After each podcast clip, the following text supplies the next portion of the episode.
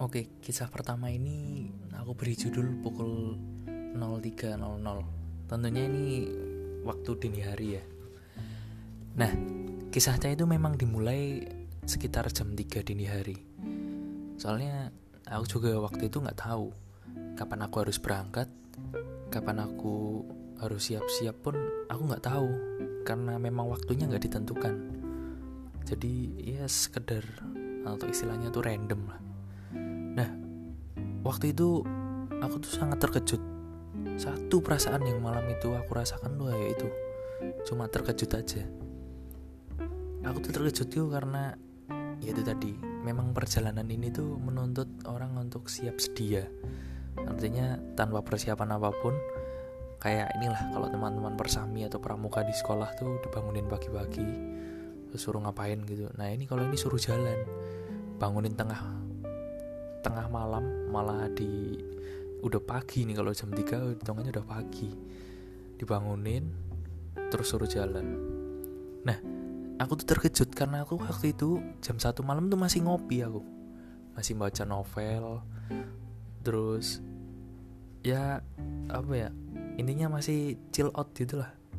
Terus tiba-tiba aku tidur jam 2 terus jam 3 tuh aku dengar suara dan suaranya tuh nggak asing. Bunyinya tuh gini nih suaranya. Ayo ter mangkat saiki. Nah ini sebenarnya suara yang atau ucapan yang begitu sederhana tapi cukup berhasil membuat syok dan nggak menyangka. Karena ucapan ini tuh menandai bahwa saatnya sudah tiba. Karena perjalananku tuh udah benar-benar dimulai waktu malam itu. Aku sudah siap. Ya antara siap nggak siap harus siap ini aku udah nggak lagi dibohongi karena pada waktu itu aku dibangunin jam 12 malam. Eh ternyata cuma untuk ngobrol aja di luar kamar. Nah kalau yang ini ini beneran jalan. Akhirnya perjalananku tuh benar-benar udah dimulai.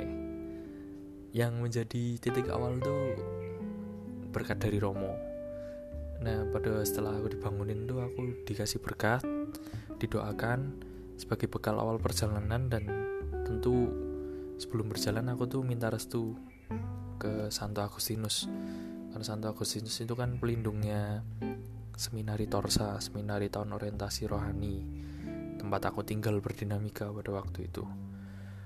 Nah dengan berdoa di depannya patungnya itu aku tuh berharap supaya kesulitan apa pun aku bisa tetap semangat gitu loh. Karena aku nggak bisa bayangin perjalanannya nanti jauh banget aku dikasih rute juga. Terus dikasih tas yang isinya tuh cuma senter buku tulis jas hujan sama aku dibawain caping. Udah yang lainnya suruh cari sendiri di jalan dan aku gak dibekali uang. Dan juga apa namanya identitas kartu-kartu identitas nggak boleh dibawa. Tapi ada surat jalan dan itu boleh dibuka ketika dalam bahaya maut. Misalnya kalau aku nanti terancam meninggal di tengah jalan atau pokoknya terancam nyawanya lah baru surat itu boleh dibuka. Nah pada tengah malam itu aku mulai melangkahkan kaki meninggalkan Torsa dan juga tentunya meninggalkan kota Tegal.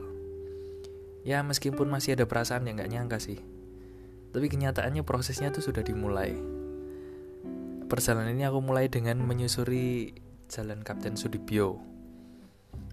Itu menuju ke arah Tipar. Terus melewati jalan satu aku destinasi pertama aku menuju ke arah Selawi. Jadi pagi itu jam 3 aku mulai start. Ya kalau sama doa dan berkat itu kira-kira jam setengah empat aku berangkat lah. Tujuan pertama aku emang target kecilku emang sampai Selawi pagi hari dan cari sarapan di sana Nah, selama perjalanan aku mencoba merefleksikan perjalanan ini dengan perjalanannya keluarga Kudus Nasaret. Waktu itu keluarga Kudus itu sempat mengalami pesiarahan itu pergi ke Mesir.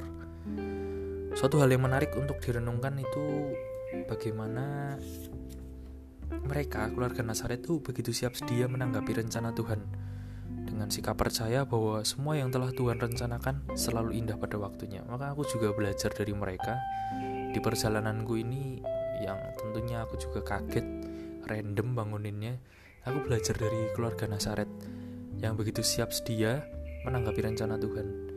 Ini bagiku panggilan yang tadi seruan kecil itu ayo ter mangkat saiki.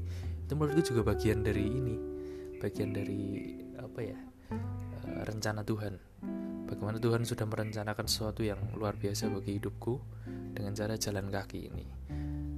Pada intinya, poin refleksi dari perasaan terkejutku malam itu adalah panggilan Tuhan itu memang terkadang tidak terpikirkan dan mungkin juga menimbulkan pertanyaan dalam hati. Tapi yang pasti kita tuh harus percaya bahwa semua itu sudah diatur baik adanya. Ya, ini kisah yang pertama pukul 3 dini hari.